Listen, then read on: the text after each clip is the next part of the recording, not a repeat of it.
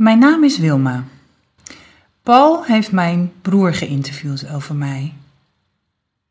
Ik speel wat mijn broer over mij heeft verteld. Ik ben vier jaar ouder dan Wilma. Haar vader is mijn stiefvader. Mijn biologische vader is een Portugees, maar hij is overleden. Daarna is mijn moeder dus hertrouwd met de vader van Wilma. We hebben ook nog een oudere halfzus en een oudere halfbroer. Die hebben ook weer een andere vader. Er zijn dus drie vaders en één moeder. Mijn moeder komt uit een nest van 16 kinderen. Een aantal is er vroegtijdig overleden. Zij was de jongste. En toen zij werd geboren, had haar oudste zus ook al kinderen. Mijn moeder ontvluchtte jong het ouderlijk huis. Ze had iemand ontmoet, raakte zwanger en kreeg twee kinderen. En wilde kort daarna scheiden.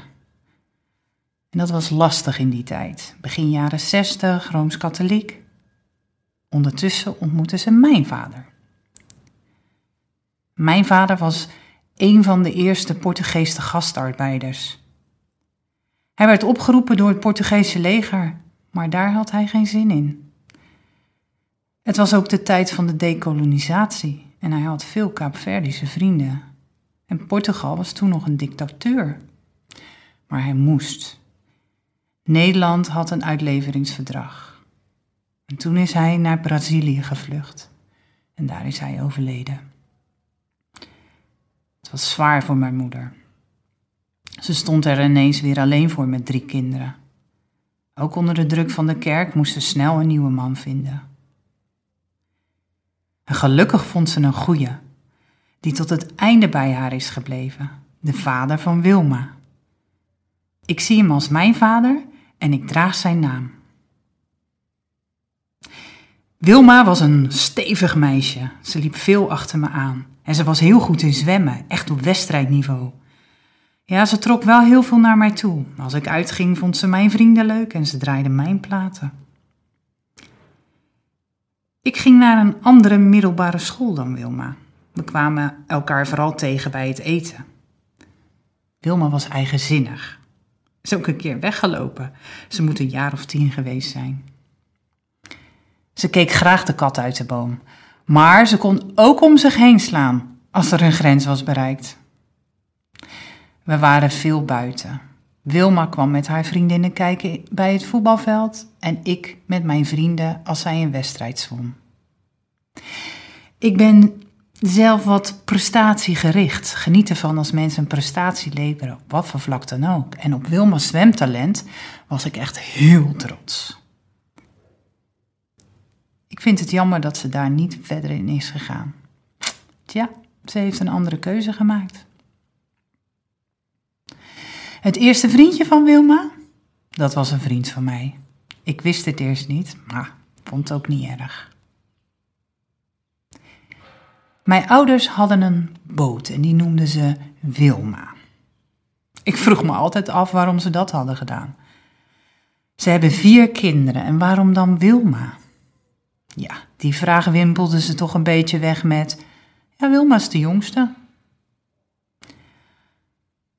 Op een dag zag ik in de portemonnee van mijn moeder een foto. Waarom had zij daar een foto van een vreemde man? Ze zei toen: Dat is een oude vriend van mij. Nou hadden onze ouders ook wel eens ruzie. Ja, stonden zelfs een keer op het punt om te gaan scheiden.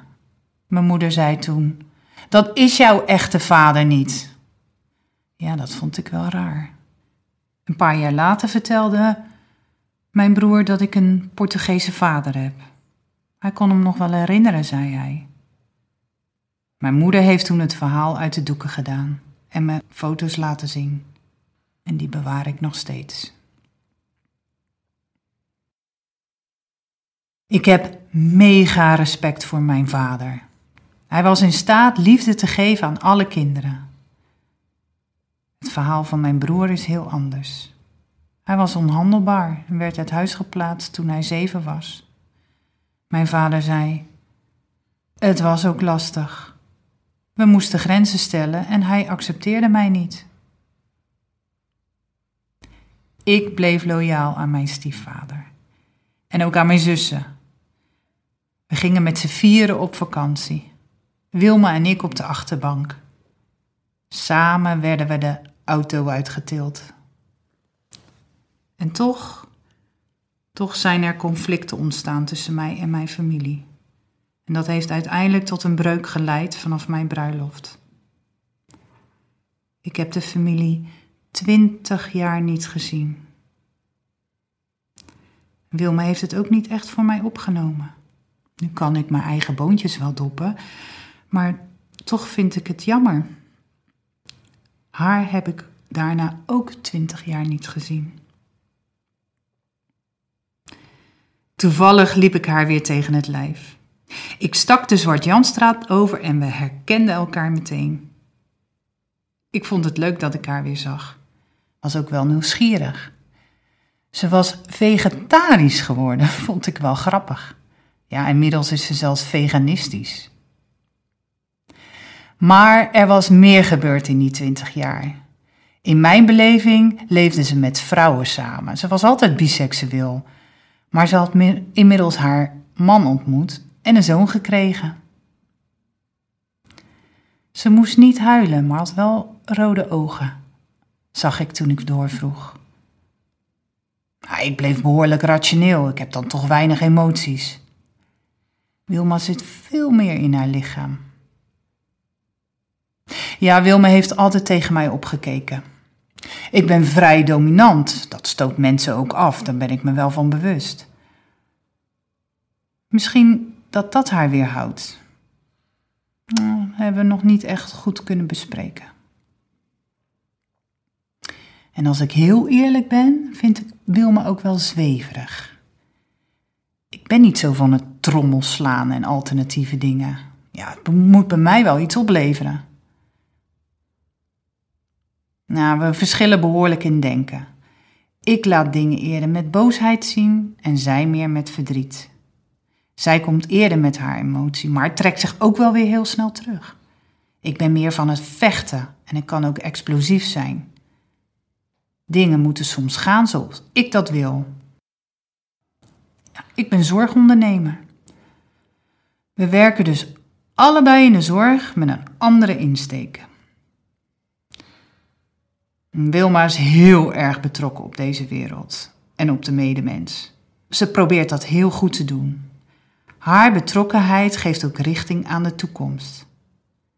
Ze is bezig met een tiny house, met ontspullen. Welke kant gaan we op met elkaar?